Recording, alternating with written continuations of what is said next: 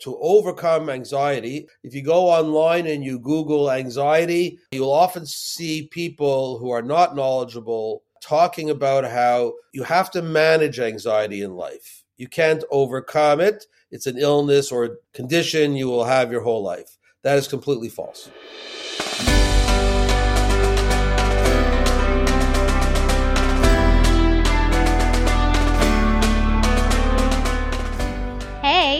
I'm Esther, and you are listening to On Your Own, the podcast for Jewish girls living away from home. Each week, we bring you an inspiring person or message to help you confidently navigate life on your own so you can achieve real growth and independence and take ownership of this foundational stage of your life.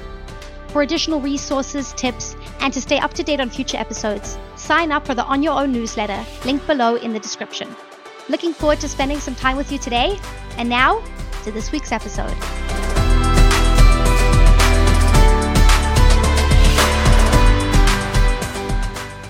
Hey everyone, welcome to the first episode of On Your Own.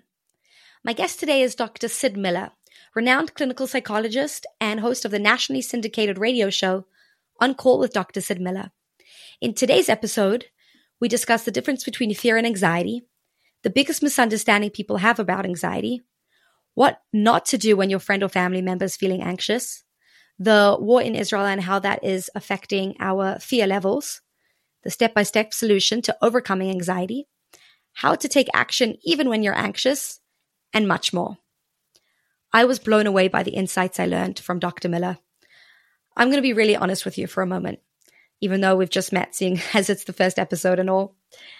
When I was preparing for this interview, it was from the perspective of I've never struggled with anxiety, but I want others to struggle to have resources, and I want to know how to help the people I love, many of who have anxiety, to get through it. Of course, that is not what happened.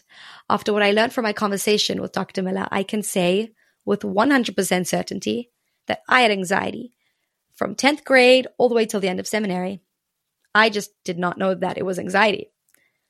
Looking back on those years, I always knew I struggled a lot with body image, being obsessed with health, and all that fun stuff that I had to work through after seminary. But after learning about what anxiety actually is, I now know that I had major anxiety around the topic of gaining weight, which, because it was totally not dealt with, led into a host of other struggles. I still cannot believe that I went through all of those years not knowing that there was a name for all the craziness going on in my head. It's my hope that this episode will be as enlightening to you as it was to me, and that you should also find it practical because Dr. Miller walks us through how he coaches his very own patients to overcome their anxiety. That's as practical as it gets, isn't it? So, without further ado, Let's get to this week's episode.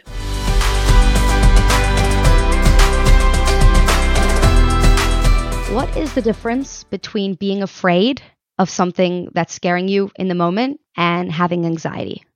So, we all get afraid, right? It's part of uh, the emotional profile that Hashem gives us. We have anger, we have fear, we have happiness, we have sadness.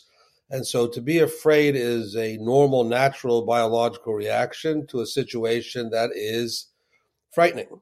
Uh, many people have heard of this notion of the fight or flight response. So when you're exposed to a stress, your body is is set up to either fight the situation or flee the situation. So if I'm going to run away from a situation, that means that situation is causing me fear.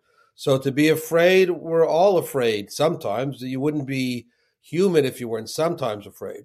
I might be afraid of an exam I have coming up. I might be afraid of uh, going to seminary for the first time. These would be normal, natural fears. The Difference between being afraid and having anxiety is when the fears become excessive and irrational. So excessive, by that I mean that the normal fear that I might have now grows to such a degree that I can't function. So it'd be normal, for example, to be nervous or afraid of an upcoming exam.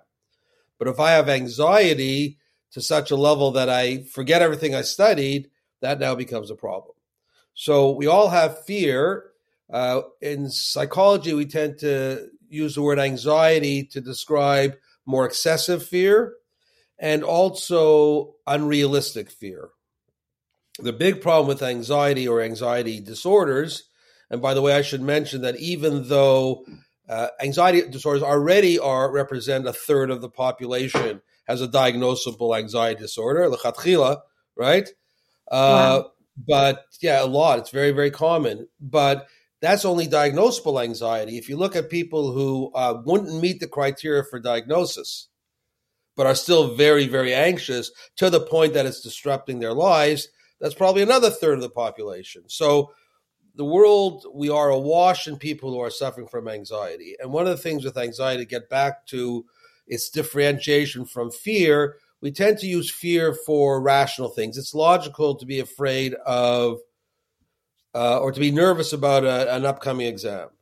But when we talk about anxiety or anxiety disorders, what we're afraid of is things that are not rational, uh, that are not even happening, that in all likelihood would never happen. So we spend a lot of our time frightened, or again, to use the proper word, anxious about things that will never happen. It's what we call anticipatory anxiety, the worry about something that could happen in the future, but won't. Also, we should understand that in the literature and in normal talking, these words are often used interchangeably. So I'm very anxious could be used for I'm very afraid. I'm just trying to make a distinction between the fact that we all have some fear sometimes, it's part of being human. But when it becomes problematic is when it interferes with my ability to function. And in those cases, it's most typically fears of something that will never happen. Even most of the simple fears we have. I'm afraid I'll fail an exam. I'm not afraid of fail exam to the point that I won't be able to write the exam. But since I've never failed an exam in my whole life, let's say, that fear is irrational. So you could almost say that all anxieties are irrational, and that yes, we have a, a world where, to varying degrees, people will uh, regularly experience fears of things that will never happen. In fact, mo- most fears, reality, are not about actual things. Actual things we deal with. If I failed the exam, I'll deal with that. It's what if I fail the exam? I haven't even written the exam yet, and I'm already afraid of it. So, for the purposes of our talk, we might want to think of anxiety as fear of things that will never happen. Interesting, because even fear of things that haven't yet happened it hasn't happened yet. So what, technically, why are you afraid of it? Right. And since uh, nobody uh, that we know of today is a Navi, right. right? There's no prophets. So we can't see the future. Right. Right. We're not supposed to go to fortune tellers. That's a Vodazara, right? So, so no one can actually see the future. Mm-hmm. But yet we are afraid of all these ideas we get in our head about the future and you can have significant amount of distress. I work with people all the time who have an enormous amount of distress to the point that they can't function well in life, can't hold a job, can't sustain a relationship, can't be on their own, all because uh, are constantly running to doctors, all because of fears of things that have not happened. Wow. To tell you a, a story, um, years ago on a radio show that I that I that I had for a bunch of years, I had this lady, she came on the air and she said, I need help because I'm very frightened. I'm very anxious about my children's health. Okay. So I said to her, okay, what's, uh, what's your story? She goes, well, I have two boys. One's 18 and one's 20, and I'm very worried about their health. I said, well, you know, parents are often worried, especially if the baby was born sickly. It's often parents can get overprotective where either of your sons uh, had difficult births. No, everything was smooth. I said, what could also happen if they went through some kind of frightening childhood experience that you might still be afraid of their health now that they're approaching 20? No, childhood was pretty normal. I said, it's something happened more recently, the last teenage years, that's now put you on edge. She goes, no, actually, no, no, they've never really been very sick. so I said, so what is it you're afraid of about the health of your sons? And she goes, what if they get sick? Wow right? So she spent the last 20 years of her life anxious about something that has never happened.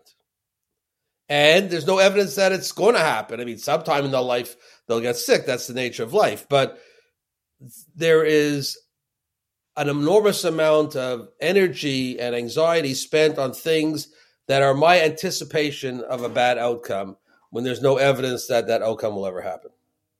What do you think is the biggest misunderstanding that people have about anxiety?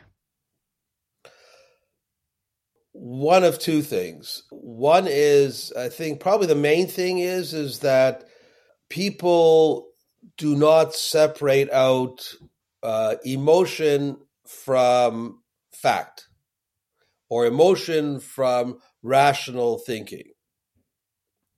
You know, the Tanya talks about uh, shlita of the moach al halev, right? That the, your your mind has to have control over your heart. Okay, so the heart is the seat of emotions in these in this terminology, and most people think that because I feel something, that's equivalent to it actually being something. And in fact, a big part of therapy is to help people to realize that this thing that you are feeling is not a truth. The truth is something else. This is an emotion. And if you let your emotions uh, control without questioning whether they're true or not, that's when you get into trouble.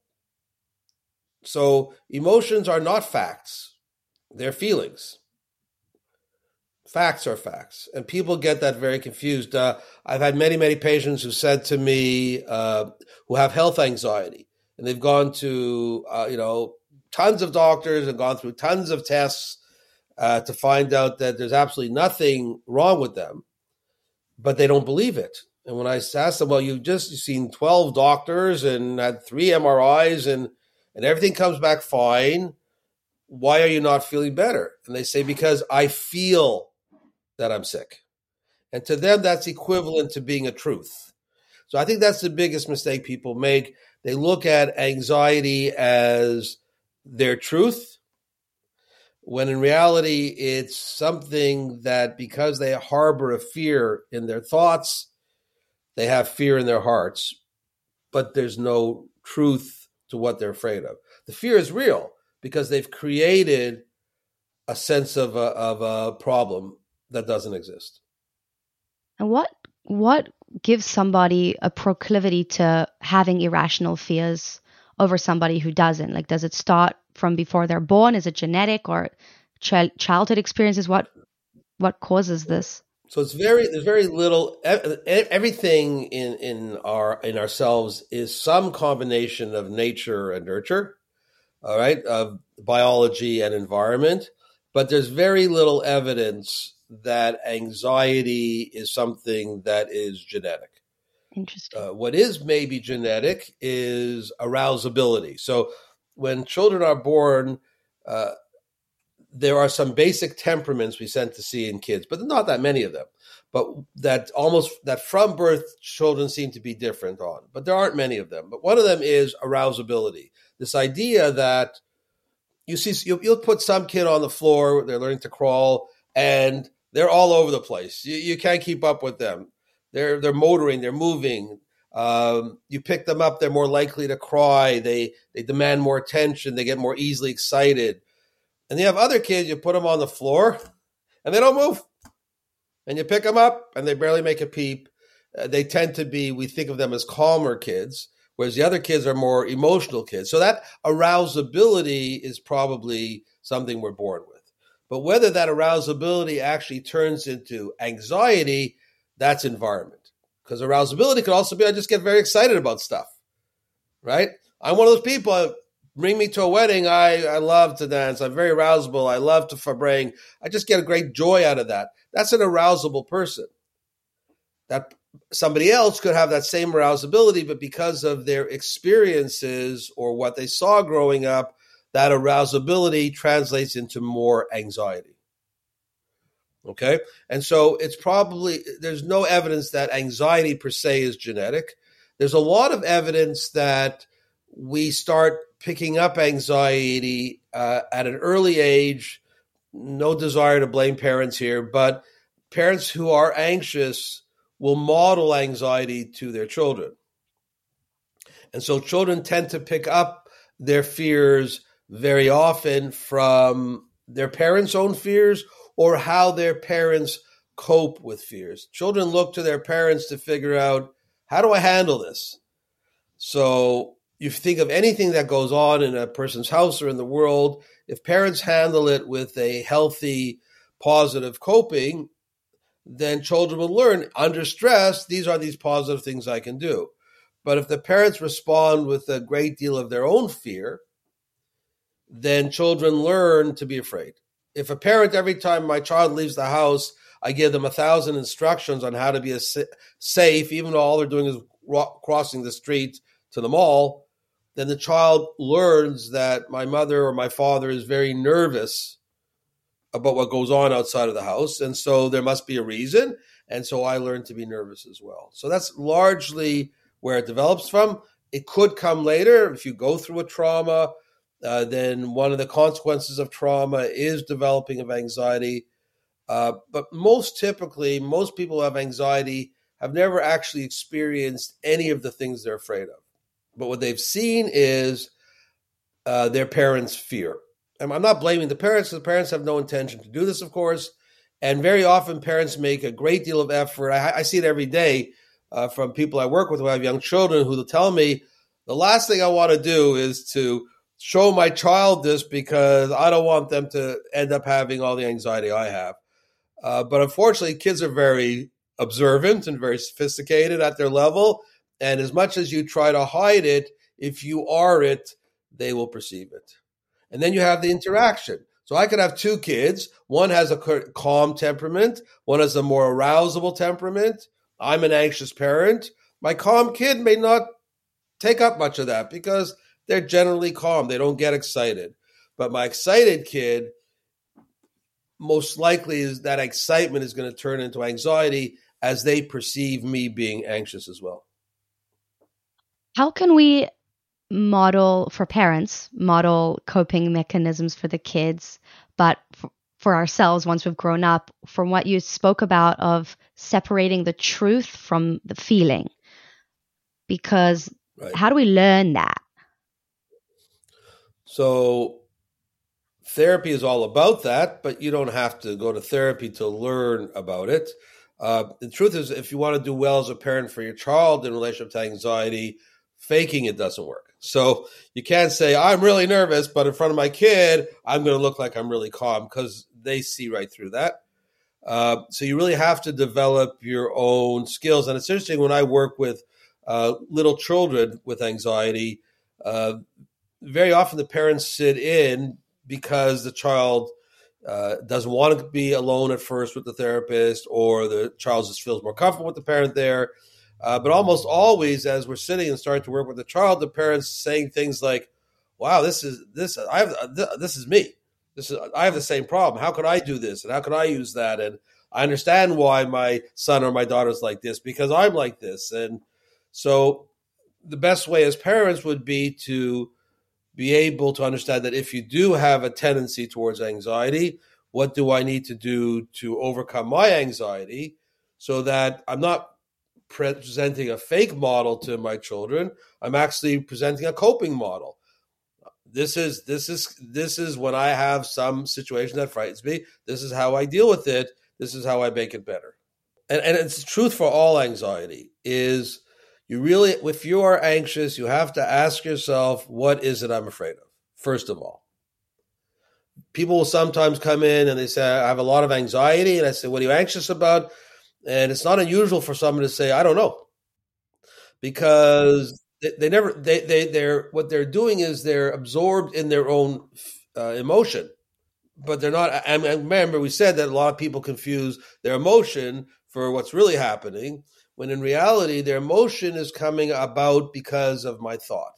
Uh, so, I'll give a, a simple example. Let's say I have a stomach ache, and I, so that's the situation, and I tell you, Esther, I'm very nervous because I have a stomach ache. That would be a misrepresentation of what's really going on. The reality is, is the stomach ache isn't causing me anxiety. It's my interpretation of what the stomach ache means. So if I think the stomach ache is some horrible disease, what if I have this horrible stomach disease? Then of course I'm going to be anxious. If I say, "Oh, I have a stomach ache because I ate too much cholent on lunch on Shabbos," I'm not going to have anxiety. if someone says to me, uh, Congratulations, you won two tickets to fly to Disney World, let's say, right? If I interpret flying somewhere as this wonderful adventure, I'm not going to have anxiety, of course. But if I interpret flying as this dangerous thing that could harm me, then I'm going to have anxiety. So to understand anxiety, you have to understand that when someone comes to my office and I says, "What makes you anxious?" and they can tell me, they'll usually describe a situation. I have to fly, or uh, I have a doctor's appointment, or I have to speak in front of a group, or whatever it may be, or I have to go to a social situation. They're describing a situation, but how anxiety actually comes about is my interpretation of the situation.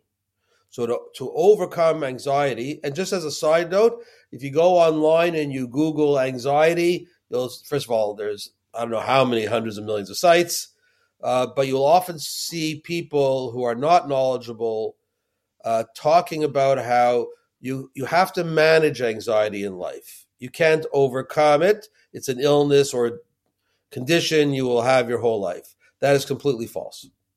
Really? that we all have anxiety sometimes for sure. Like I said, Hashem gave us anxiety so we wouldn't uh, get eaten by animals or fall off cliffs. Okay, so Hashem gave us fear as a way of protecting ourselves. That we will always have as a part of our human condition, and we should have it because it's protective. Hashem gave us hunger, so we should know to eat. Hashem gave us fear, so we should know to get away from danger. That's normal. That should never change people who have no fear ever tend to get into a lot of accidents. Okay, so fear is normal, but anxiety to the point that it, it disables me, that it makes my life difficult, that uh, my quality of life suffers. That level of anxiety is curable. So mm-hmm. it's important, I think, to tell people that when you read online that anxiety is a condition, you have to learn to you can't you can't beat it. You just have to learn to live with it this is not true. You can overcome anxiety. I've worked with many, many people over the years in my practice. Uh, they walk in with anxiety of this level of, and they walk out without it. And that can be purely through therapy. That wouldn't be including also maybe medications or things like that, lifestyle changes. So, um, medication as a psychologist, I don't prescribe medication, but I'm certainly not against it. Uh, in some cases where the anxiety is so high that people can't even do the, work, the psychological work that they need to do, then it's actually a good idea. I do, however, and I'm certainly not against medication at all, uh, but I do see oftentimes too many people uh, who get prescribed medication but not the therapy part. And so it does very limited uh, medication for anxiety does very limited good on its own, though it, it can do good. I have people come in and say, "I'm on medication. Should I get off it?" No, why not? If, if you're happy on it, if it works for you, you should stay on it. I have people come in and say, "I absolutely don't want medication," and that's fine too. We can treat your anxiety without medication. If it got to such a level that we thought you needed some kind of aid, medical aid, then sure. What we want to do if someone needs help is you want to use all the tools that are available for them. But to treat anxiety, you don't need medication. Sometimes it's beneficial. Uh, in terms of lifestyle changes, uh, they're all good, but they don't necessarily provide the solution. So if I don't get enough sleep, Getting good sleep is helpful. If I never exercise, I should exercise. Uh, anything that makes me healthier is going to help. Obviously, I have a healthier body and a healthier mind, but it won't specifically overcome the anxiety. I, I have plenty of people that I work with that have high anxiety that are personal trainers, right? So they're in the gym every day, they're working with people, they're more fit, but if I have a real worry, being fit doesn't help me. If I if I honestly feel that uh, what if I'm have a disease that I'm dying from, then getting a good night's sleep is not going to make me feel any less worried about that outcome. So lifestyle is very important. Uh, medication can be a good tool, but fundamentally, anxiety comes from my misinterpretation of the danger of a situation. And so if I intervene there, I overcome the anxiety. And so that primarily happens in therapy. It does, but uh, we could teach it to your to your uh, listeners right now. It's a very simple thing. If I, if you feel if you're feel first of all to understand that anxiety manifests itself not only in my emotional mind, I'm fearful, I'm afraid, I'm tense, but very much in the body as well. So pretty well everything your body does, anxiety can trigger. So anxiety can make your heart beat faster, can cause stomach aches, backaches, headaches, you name it. Anxiety can trigger that and, and always does. So when people get anxious, they're not only feeling afraid, they're going to also feel some level, and in some people's cases, a lot of physical events as well. That's what a panic attack is. It's when your anxiety manifests itself in a very strong way within your body. Okay? So if I know that I'm anxious, then the first question I really have to ask myself is, as I said before, what am I anxious about? And if I say I'm anxious about uh, my uh, my presentation in, cl- I'm anxious about my exam next week. That's not really the truth. The truth is that my interpretation. I'm always trying to understand what are the what's the fear thing I'm saying. I have why are you nervous? I have an exam next week. Okay. I could show you someone else who has an exam next week. They're not nervous. So why are you nervous? I'm afraid I'm going to fail. Ah. So there you have the thought. Once you have the fear thought, that's what you want to key key in on. What is it that I'm afraid of? And go beyond the the event, but more much more so, in fact, completely so, what is my interpretation of this event? Do I see it as dangerous? Do I see it as safe? Do I see it as, again, like in flying, I can even see it as positive. You tell me, hey, I'm giving you a ticket anywhere you want to go. I'd be happy. I, but I have people that you, get, you tell them that, they'll be anxious because now they have this ticket and they're afraid to go. They don't want to go. Take back. I can't. Uh, I can't do it. Or you tell me uh, there's this there's this party happening tomorrow night. You want to come? I love parties. I want to go. It makes me happy. For someone with social anxiety, it's the worst thing in the world. But the party is not what they're afraid of. No, it's their interpretation of what that party is going to mean, which in the case of social anxiety means I'm going to go there, everybody's going to look at me, they're going to judge me, I'm going to blush, I'm going to not say anything, they're going to think I'm stupid, I'm going to open my mouth and I'm going to say it doesn't make sense, or no one will want to talk to me. So, in the case of social anxiety, the social situation I interpreted as very dangerous because there's going to be all this judgment against me. So, the party is the party I like parties, it's a positive event.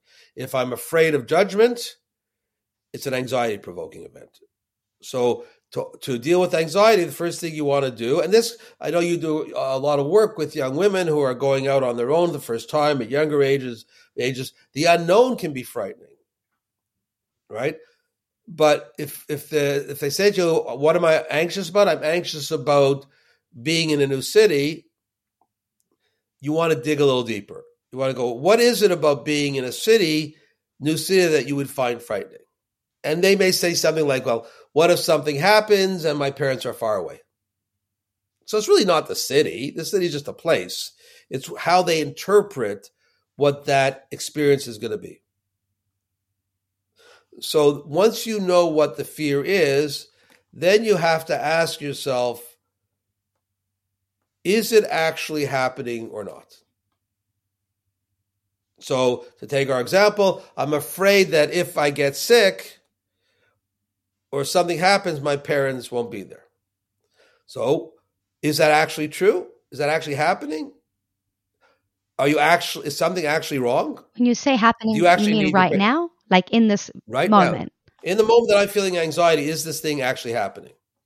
I will tell you that in my whole career, I have I have to say probably never, but maybe there was one exception, ever seen something that someone is afraid of actually happen.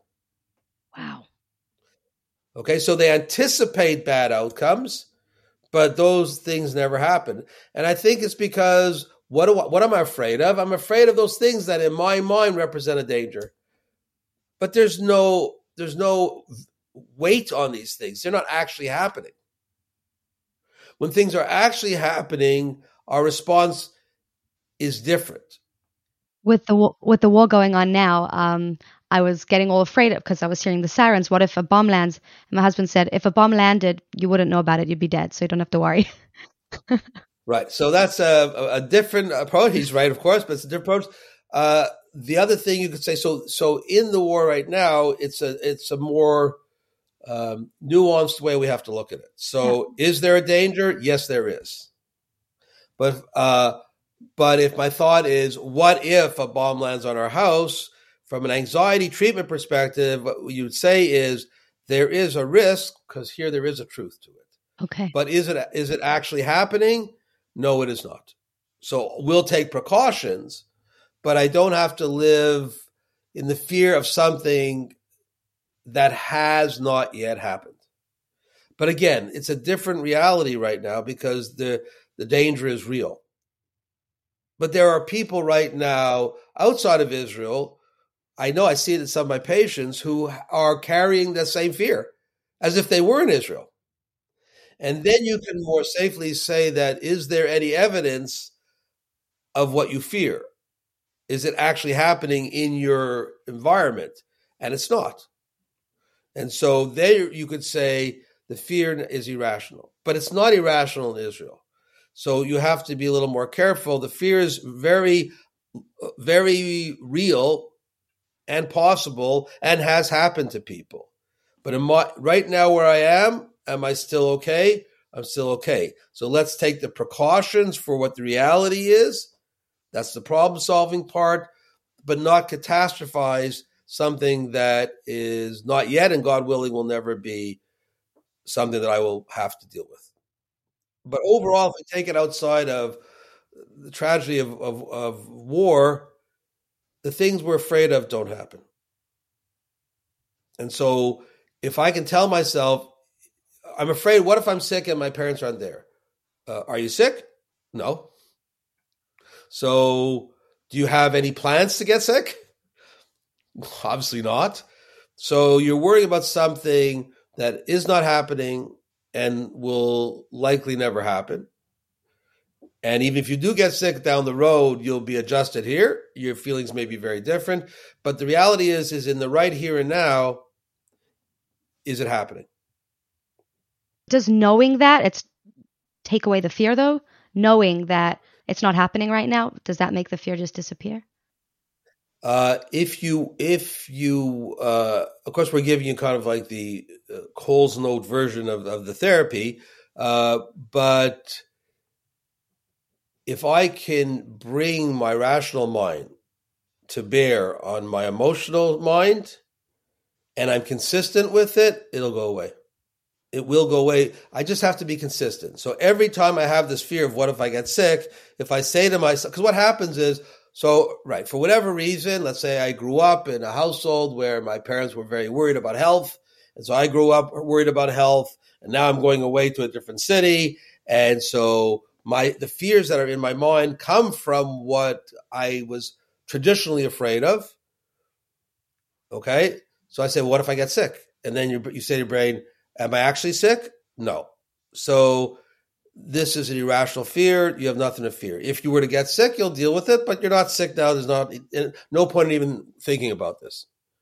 I mean, what, what, what would you do? Run to the doctor? You go to the doctor. You go. He goes, "What's wrong?" You go, "What if I get sick?" Doctor's to go, Do you have symptoms of anything? No. But what if I do later? Well, then come back later. Right now, there's nothing here. There's nothing to be afraid of. So you tell that to your brain. Okay. And that cuts short that story for that moment.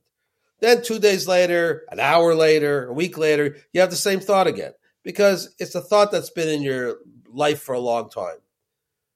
So again, you talk to yourself. But what if I get sick? Are, are you a prophet? No. Are you sick right now? No. Do you have any symptoms of being sick now? No. So there's nothing happening now. So I don't have to think about it. And I do this every time, what happens is my brain eventually does its cheshbon, its calculation. And it says, every time I say, What if I'm sick? I feel nervous. Every time I talk to myself and say, That's not happening, I feel a little better. And the truth is, it's actually not happening. So at first, it's an effort on the part of the person to challenge their fearful thought. But eventually, since they're challenging their fearful thought with the truth, your brain eventually says, That's the truth. And it stops having the thought. One important thing, if we talk about how do you challenge these fears, they have to have two qualities to them. One is they have to be true. So if my fear is, what if I get sick? A good challenge would not be, I'm never going to be sick a day in my life for the rest of my days. Because that's ridiculous. And your brain's going to go, that's ridiculous. So that's not going to help. But a good challenge would be, I have no evidence of being sick. I'm young, I'm healthy. I have not, there's, I could get sick later, but I'll deal with that later. There's no evidence of being sick. That's the truth. And challenges also have to be targeted. Again, let's say my fear is, what if I get sick? A good challenge would not be, it's a beautiful day. Look at all those lovely children playing. Because, yes, it's a beautiful day. Look at all those lovely children playing, but I'm sick. But I may be sick. It doesn't help. So it has to be targeted to exactly what you're afraid of, and it has to be honest. And your brain eventually will switch its thinking if you continuously present it with the truth. Does all anxiety come from our mind, or can anxiety sometimes come from the body and then trigger the mind? It's always the mind, though the source could be the body. In other words, if um, I may be anxious about something and have it manifest in my body before I'm aware of it in my mind. That's one thing. Another thing is is my mind and my body. We're not talking about the neshama here, right? The mind and the body are one organism, so they communicate all the time with each other.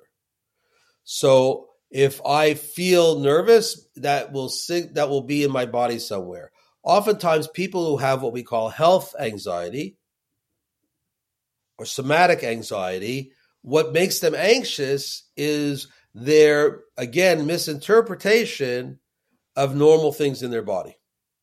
So some people can become very hyper focused on their on the s- sensations in their body. It's almost as if they give themselves a, a scan every day when they wake up to see if everything's okay. And that can trigger anxiety in a person because my body is not perfect machine little things are going on all the time. And if I focus in on something that's nothing, like that stomach ache, but making it to something, I can now train my brain to always check my stomach to make sure it's okay. And in doing so, I start imagining all kinds of things. And so the interaction, but it typically will be, it, it, it won't turn into anxiety if I don't interpret it as frightening. Again, if uh, if I have a stomach ache and I think it's what I ate for lunch, stomach ache's still there, but I don't. I'm not afraid of it. Interesting. Would you say sometimes our body can react to a fear before our brain? Um, it's just something interesting. I saw that just with the rockets and things here. There was one very very loud interception right over my house. It sounded like the whole street was gone. Baruch Hashem was just an interception. And before I even mm-hmm. had time to process what was going on, my whole body started shaking. I hadn't even thought, like maybe I had without consciously thinking, but I right. started shaking. So that's the thing. So that's the thing. The uh, the mind and the body are one. Your mind, even on even on a non-conscious level, and we don't mean subconscious in the old Freudian notions, but just we, a lot of processing goes on in our brain that we're not consciously paying aware of. So your brain is processing that event, even if you're not aware that it's processing that event. And then it's signaling your body because that's the classic fight or flight. There's a danger, and your body reacts. And in in potentially traumatic situations like you're talking about, the body will literally react within a, a millisecond to move, to do something my brain may not catch on to the thought that triggered that. But if you weren't in the circumstances you're in and you heard a loud noise, your brain may not immediately go to this is danger. It may go, I wonder what that is. In the circumstances that you find yourself, your brain knows what that is. And so it immediately, immediately triggers. And think about it it's a good thing because what it does is it immediately triggers your body to, to react, which Mamash may really need to react. Yeah. Yeah. Um, so there's something interesting I've noticed with anxiety that sometimes the thing that you're very anxious about requires action. So, for example, I'm moving to a new city. I'm anxious about it, but I also need to find myself an apartment. I need to figure out my situation there. But the anxiety kind of freezes you. And then right. because you haven't taken action, that fear becomes even more like I'm moving to a new city and I don't have an apartment. And then you become even more afraid and it freezes you even more. And it looks like it kind of makes a cycle. So, how can we take positive action when we feel anxious instead of freezing and making it even worse? So, again, if you're able to say, What am I anxious about? Like, I'm moving to this new place and I'm so nervous, I can't function. I can't find the apartment. I can't even get get out of bed to look in the newspaper uh, or look online. This is because at that point the anxiety has become overwhelming, and it really very much takes over much of my processing. Anxiety, when it's very high, uh, takes over most of my brain power at that moment, and I don't really have a lot of brain capacity for much else. So again, if I start off with saying, "Okay, what am I anxious about?" sometimes people aren't even aware and never become aware. I can't ever really pinpoint it. But the fact that I tell myself what am I anxious about automatically breaks the anxiety to some extent. Because what I'm doing is I'm saying, here I am, the anxious person. Pause. Let me look at myself, the anxious person. And so I become, it's almost as if at one point I'm the participant in the experiment of anxiety. And then I remove myself and become the scientist observer of the person who's experiencing anxiety. So just the effort to say to myself, what is making me anxious will cut the anxiety. Identifying what's making me anxious can eliminate the anxiety, and that will free me up to be able to act. But it's also true that sometimes just acting will give me a jump start to overcome my anxiety. But I need ultimately to know what I'm afraid of or it won't go away. What effect does seeing terrible things that would be anxiety inducing happening to other people have on us? For example, reading news about things that are happening negatively to other people or seeing things on social media. Does our body take in some of that anxiety just by seeing an anxiety invoking image or video? Without a doubt.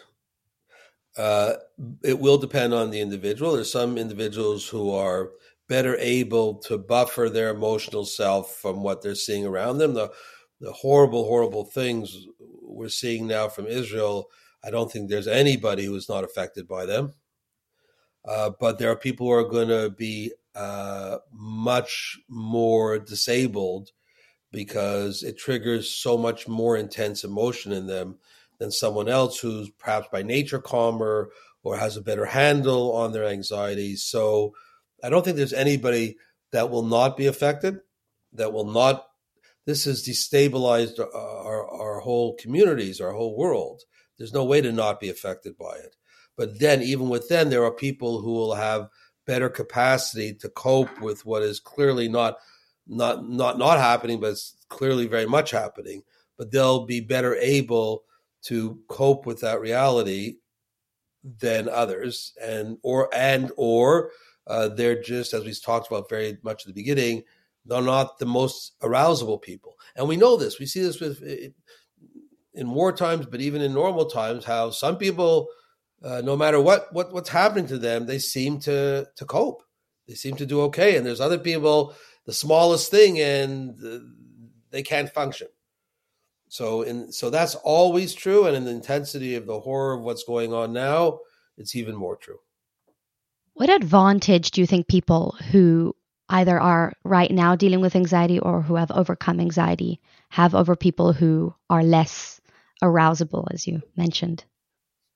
So there's no uh, necessary, again, the arousability aspect, not the anxiety part, the arousability part by itself has certainly some advantages, right? If I'm the type of person who's very placid and uh, never get excited about anything, I may not, I may not work as hard to achieve things in life. Uh, I may not uh, certainly enjoy life as someone who's more who gets more passionate about things.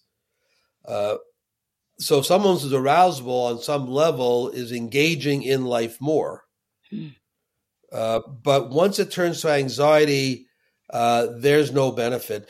In fact, uh, there's this anxiety disorder called generalized anxiety disorder, which is very fancy diagnostic term for being a worrier. And people who are worriers have a tendency to believe that somehow the act of worrying is protective. So my child goes off to see a movie at the mall. Somehow, in my mind, if I warn them of all the possible dangers and worry about them, I there somehow magically avoid them from happening. But worry is never adaptive. So problem solving is adaptive. If I actually have a problem, and this will go in, in, in situations of uh, of real danger, uh, like what's going now on now in Israel, the the ability to see a problem and be able to engage in problem solving while dampening down some of the natural excessive worry. It's not even excessive; it's natural anxiety that's going on right now. My ability to dampen that a little bit and problem solve a problem is very adaptive. But the act of simply worrying does not lead to solutions. It just leads to more fear, and that's not adaptive. It's understandable. Right now, a million percent understandable, but it's not necessarily adaptive. Very interesting. What advice would you give to somebody who is themselves not struggling with anxiety and maybe never has, who lives in close proximity with somebody who does, a family member or a friend? What would be important for them to know? Esther, that's a great question because usually family members, uh, not inadvertently, they don't want to do this, but they actually validate the anxiety. They make it worse. Why? Because imagine you have a, a spouse or a child and they're very anxious. Let's say your your uh, your child is very anxious and you want them and they have to go um, to the store and pick up something for themselves. But they're very nervous because they have social anxiety and they are afraid on the street a lot. And so you say, so you love them. You don't want them to suffer. So you say, so it's okay. It's okay. Don't worry. You stay home, relax. I'll go get it for you. You're doing a loving action, but what you're actually doing is validating their fear. You're telling them, you're right. Don't go, which in their mind gets interpreted as, I shouldn't go which their brain goes, why is mom going when we're not going? It must mean that it's actually dangerous for us because otherwise, why would she tell us we should stay home? So, family members very often, in their desire to uh, protect and make their, their family member feel better, will do the thing that the anxious person can't do. But in so doing, uh, they validate the fear. What you really would want to do is to tell the person, really, you should go. There's nothing to be afraid of here. If you can't go yourself, I'll go with you this time, but next time you'll go by yourself. So to so but family members often don't do that. I've seen that a lot. You know, if you have a, yeah. if your spouse is afraid to drive over a bridge, this is a common fear. So every time you have to drive over a bridge, you go, you know what? I'll drive. Don't worry right? And then what happens? The person can never drive over that bridge. If you were to say, listen, it's perfectly safe. I know you're nervous. You're going to drive. I'll be beside you to reassure you that everything's fine and you'll see how you can do it. That's what a family member should do, but usually we just want to make them feel better. So we allow them to avoid the thing they're afraid of. When it comes to anxiety, avoidance is the worst of the worst. So, for example, if I'm afraid, uh, if I'm afraid to go to um, a party, and my family members tell me it's okay, you don't have to go, you can stay home, we'll go, we'll say you couldn't make it, then I avoid going to the party. What does that do? That validates my fear. Because when I thought I had to go to the party, my anxiety, a fear of being judged, my anxiety rises and rises and rises. It would actually rise until I get there. But if I got there, my anxiety would start coming down as I start realizing there's no danger here. But if my family member says, no, no, no, stay home, avoid this, you don't have to go, what, then I feel better then. So what happens? I'm getting nervous, nervous, nervous. I have to go. Then I don't have to go. My anxiety goes down because I don't have to go. And my brain goes, oh, it really was dangerous because look what happened. When I thought I had to go, I got all anxious. I got all fearful. My body was reacting. Now that I don't have to go, my body is calm clearly I just avoided a very dangerous situation for me. So, but the problem is that parent, family members, all too often, out of the best of intentions, help the person to avoid and not deal with the thing they're afraid of, and that just validates that fear and makes it worse. It's very uncomfortable to watch someone you love on the way to the party, for example, getting more and more and more anxious and frantic. It's really an uncomfortable thing for somebody to go through. Sure. It absolutely is for them, and you're right for you seeing it. But if you're able to understand either because you know this stuff or you listen to your podcasts or you've done the therapy, then you understand that it's uncomfortable. And the best way to ultimately help this person is to help them tolerate the discomfort so that they can learn that there's nothing to be afraid of. Right? I mm. need, I can't overcome anxiety. I can't overcome a fear of flying if I never ever get on an airplane. So I have to, part of the therapy is not just the stuff that we've been talking about. It's once you have this tool of what am I anxious about and challenging my anxiety, once you have this tool, you don't have to go and apply it. So if I work through this tool very, very well in terms of my fear of people judging me in social situations, it's not going to really take until I actually go to a social situation and use it.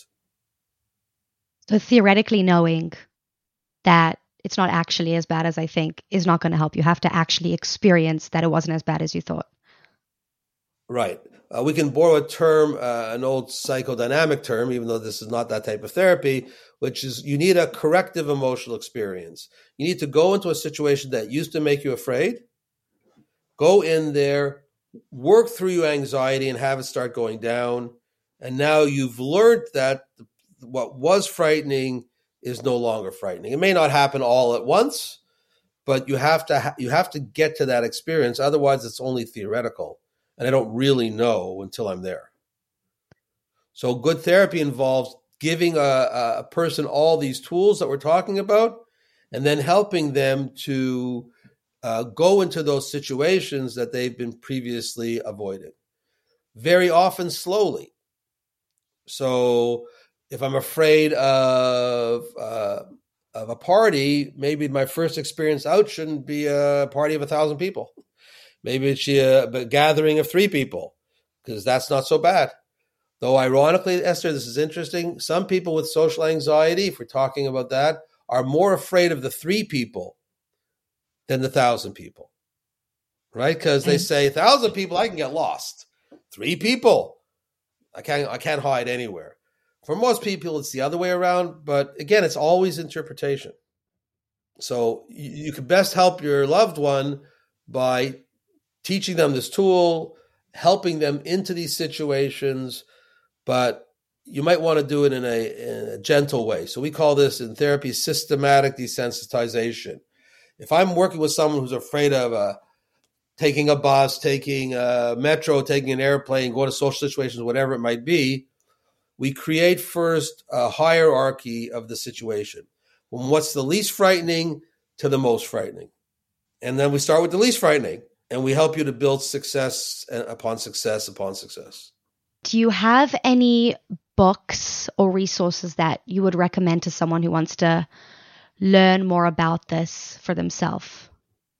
Actually, the the best book out there doesn't really talk about well was not originally designed for anxiety it was designed for depression uh, but there there's a lot of overlap, and now the more modern versions of it um, are uh, depression and anxiety. And really, what it talks about is very much these techniques that we've been talking about, and gives all kinds of exercises and ways to work through it all.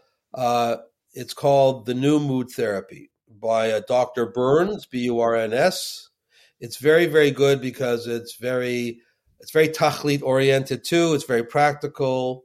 Um, so that's a great book to use. Uh, I often even use it with people uh, that uh, I'm working with. It gives good exercises. Books are great. I will say, however, that any any book that takes on a cognitive behavioral therapy approach to dealing with anxiety or one of the offshoots of cognitive behavior therapy. There's something called dialectical behavior therapy. There's mindfulness is an offshoot of cognitive behavior therapy. Any book that uses that approach will be helpful. The limitation for books, though, is that um, they can't check in with you can't check in with them how you're doing.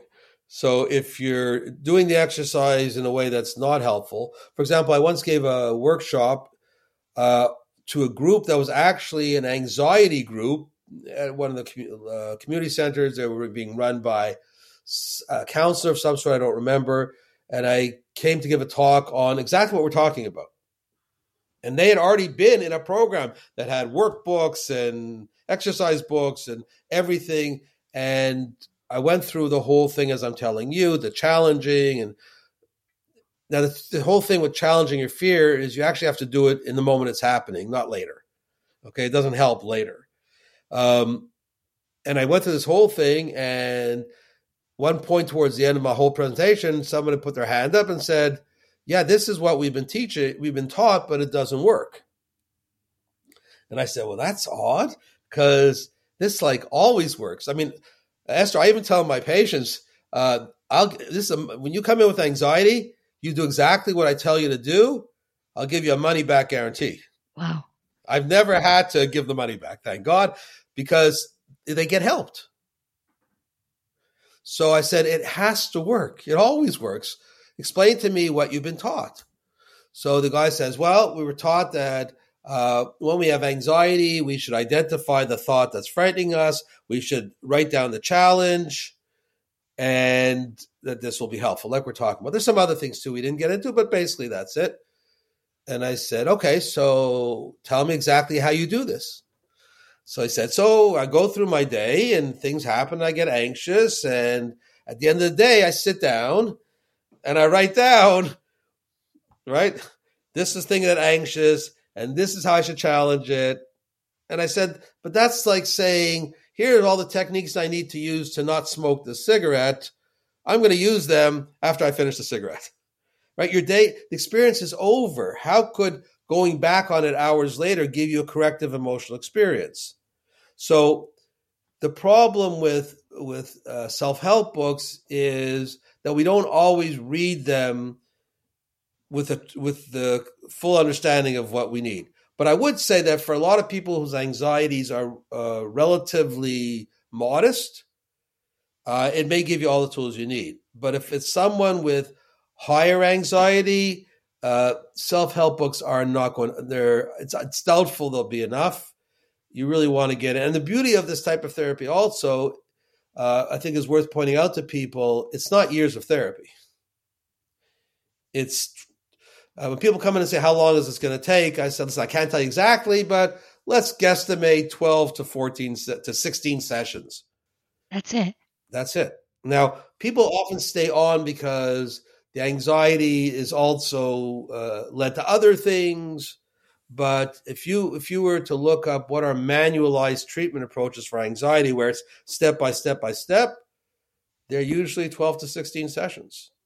Now, that doesn't mean the person may not need to do more work on it on their own or with the help of therapy or in a more uh, you know delayed people will come in for the first sessions and then maybe they'll come for two weeks later and then three weeks later and then so you can gradually but to learn how to do it to learn how to do it well and, and even more so if people say well when, when will i start to see benefits I say within the first four sessions.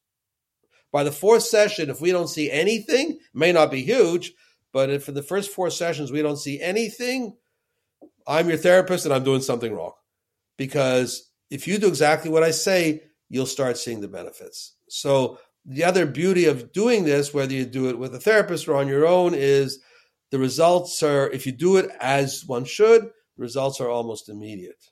What is the name of this type of therapy? So if someone's looking to find a therapist who works with this type of treatment. Cognitive cognitive behavior therapy. Okay.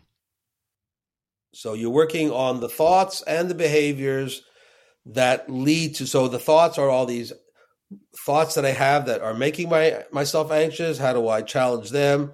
Uh, I have to work on the behaviors, so I'm not avoiding. So I'm engaging in things that help to re- it's, it's that like idea of you can't just talk the talk you got to walk the walk so i can't just say I'm, it's not dangerous but still avoid it my brain's going to go he's saying one thing but he's doing another and we're going to follow what he's doing.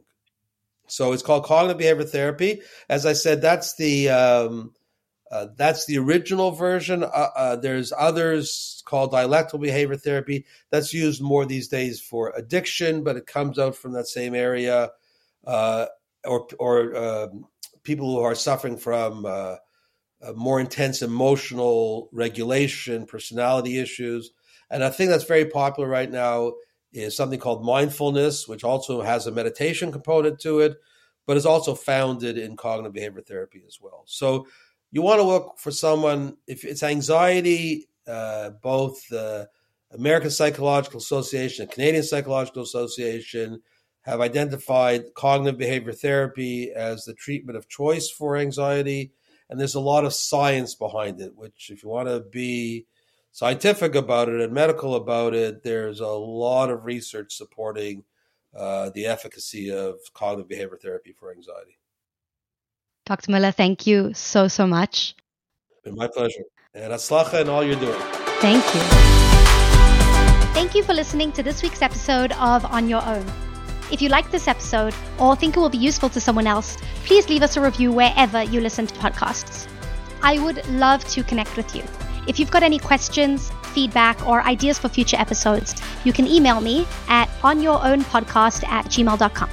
See you next week, and in the meantime, Happy adulting!